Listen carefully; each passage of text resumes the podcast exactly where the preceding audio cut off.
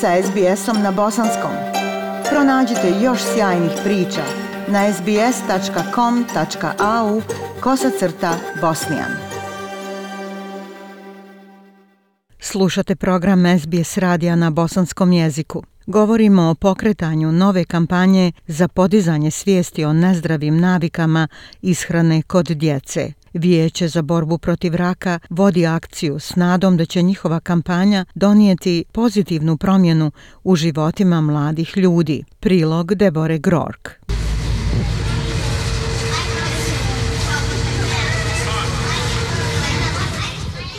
Djeca putuju do škole autobusom. Obično je vožnja bez ikakvih događaja, ali Vijeće za rak procjenjuje da će tokom vožnje do škole, a onda od škole do kuće, djeca vidjeti najmanje 25 reklama za nezdravu hranu i piće, kao što su čokolada, hamburgeri, čips i gazirana pića. Revizija vožnje autobusima u Sidneju iz 2022. godine pokazala je da je 4 od 5 reklama za hranu bila za nezdrave proizvode, što je 83%. Slična revizija mreže javnog prijevoza u Melbourneu 2019.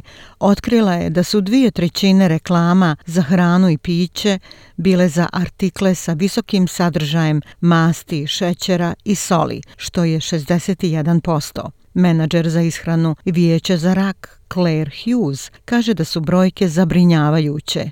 We know that unhealthy food marketing influences kids, it influences their food preferences. Znamo da marketing nezdrave hrane utiče na djecu, utiče na to čemu ona daju prednost u ishrani. Marketing utiče na hranu koju kupuju, na to kako gnjave svoje roditelje da im kupuju takvu hranu i na kraju na njihovu cjelokupnu ishranu. Tako da marketing ima veliki uticaj na zdravlje djece. Anketa među učenicima srednjih škola sprovedena 2018. godine pokazala je da su djeca 2 puta češće pitala roditelje za hranu koju su vidjeli na reklamama. Također je otkriveno da su djeca koja su bila izložena velikom mnoštvu reklama, hrane i pića imala 2 puta veću vjerovatnoću da su probala novi proizvod u odnosu na djecu koja nisu bila puno izložena reklamama. Rezultati ove takozvane moći dosađivanja nisu za smijeh. Koalicija za regulaciju gojaznosti kaže da je oko 67% odraslih i oko 25% djece u nezdravom rasponu težine. Izvršna direktorica koalicije Jane Martin kaže da problem počinje rano. And the worrying thing is that people are entering these unhealthy weight categories at younger ages. Zabrinjavajuće je to što ljudi u ove nezdrave kategorije težine ulaze u mlađoj dobi. Dakle, imamo 46% mladih od 18 do 24 godine. Dakle, to su mladi odrasli koji su u kategoriji nezdrave težine, a to vas dovodi u opasnost od razvoja bolesti poput dijabetesa tipa 2, bolesti srca i nekih karcinoma u mlađoj dobi, jer ako živite duže s ovom težinom, postoje rizici povezani s tim. Sa istraživanjem koje pokazuje da marketing nezdravih artikala igra ključnu ulogu u obrascima ishrane ljudi, Vijeće za rak čini nešto po tom pitanju. Pokrenuli su 2 nove kampanje, jednu u Novom Južnom Velsu pod nazivom Our Kids, Our Call i drugu u Viktoriji pod nazivom Food Fight. Njihova poruka je ista, da se mora zaustaviti marketing nezdrave hrane koji cilja na djecu. Claire Hughes je posebno zabrinuta zbog ranjivih grupa mladih ljudi koji imaju veću stopu gojaznosti i drugih zdravstvenih problema koje marketing nezdrave hrane pogoršava.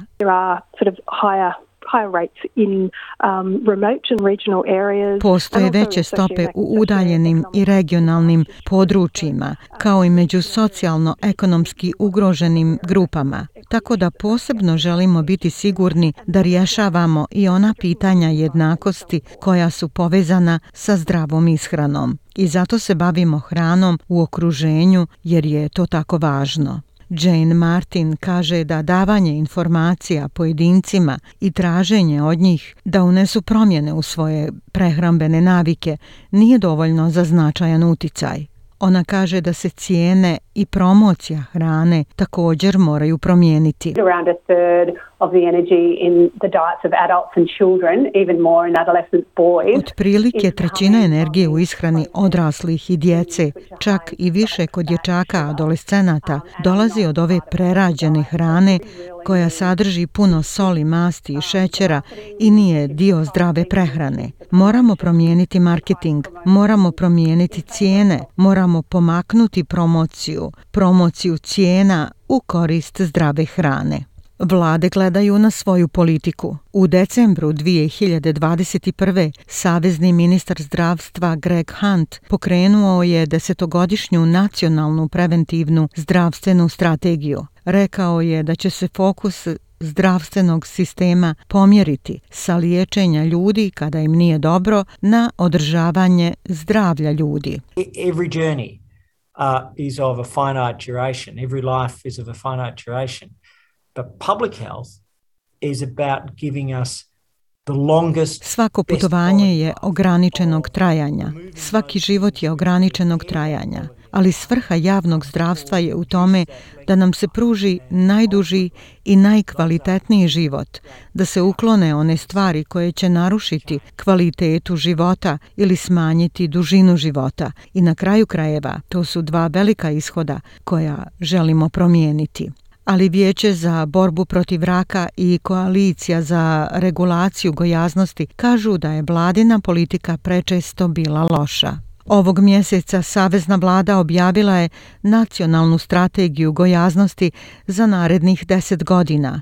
Ona će usmjeravati vlade i partnere dok poduzimaju mjere za sprječavanje gojaznosti. U vrijeme objavljivanja Koalicija za regulaciju gojaznosti izrazila je nadu da će to značiti prekretnicu, komentarišući da je u 10 godina od posljednje strategije za borbu protiv gojaznosti poduzeto malo aktivnosti. Izvještaj OPC-a iz 2015. godine bilježi stalne propuste u zaštiti djece od marketinga nezdrave hrane, jer je to uglavnom bio dobrovoljan, samoregulirajući sistem kojim su upravljale same prehrambene i reklamne industrije. U prezentaciji Australskom centru za partnerstvo za prevenciju 2016. godine stručnjak za prehrambenu politiku sa Deakin univerziteta dr. Gary Sachs rekao je da postoji vrlo dobro razumijevanje onoga šta je potrebno učiniti, samo nedostatak dosljednog praćenja. WHO have a whole series of reports, I'm just flicking through them there, which all have long lists of recommendations of what governments need to be doing to create healthy food environments. Svjetska zdravstvena organizacija ima čitav niz izvještaja. Ja ih samo listam i svi imaju duge liste preporuka o tome šta vlade treba da urade da bi stvorile okruženje za konzumaciju zdrave hrane. Svjetska zdravstvena organizacija ima postavljene ciljeve za prevenciju od bolesti koje izazivaju pušenje, nezdrava hrana i alkohol. Postoje globalni okviri za praćenje. Dakle, zaista je dobra ideja o tome šta treba učiniti, ali također znamo da su na međunarodnom nivou zemlje bile prilično spore u prihvatanju ovih preporuka, tako da je to dovelo do fokusa na odgovornosti. Unutar Australije, Claire Hughes kaže da postoji samo jedna vlada koja je zabranila reklamiranje nezdrave hrane u javnom prijevozu. In Australia, the ACT is the only state or territory government that has implemented controls on. Trenutno je teritorija glavnog grada jedina državna ili teritorijalna vlada u Australiji koja je implementirala kontrole o tome koja hrana se može, a koja se ne može promovisati u javnom prijevozu. I to je donijelo smanjenje u promociji nezdrave hrane. To je također nešto što sam vidjela u Londonu, gdje Transport for London provodi politiku koja u osnovi zabranjuje marketing nezdrave hrane. Jane Martin kaže da postoje mnoge stvari koje bi vlade mogle pokušati pored zabrane reklama za brzu hranu u javnom prijevozu. Ona kaže da je namet na slatka bezalkoholna pića u Velikoj Britaniji uspješno smanjio njihovu potrošnju. That had an impact on how many of these drinks people consumed.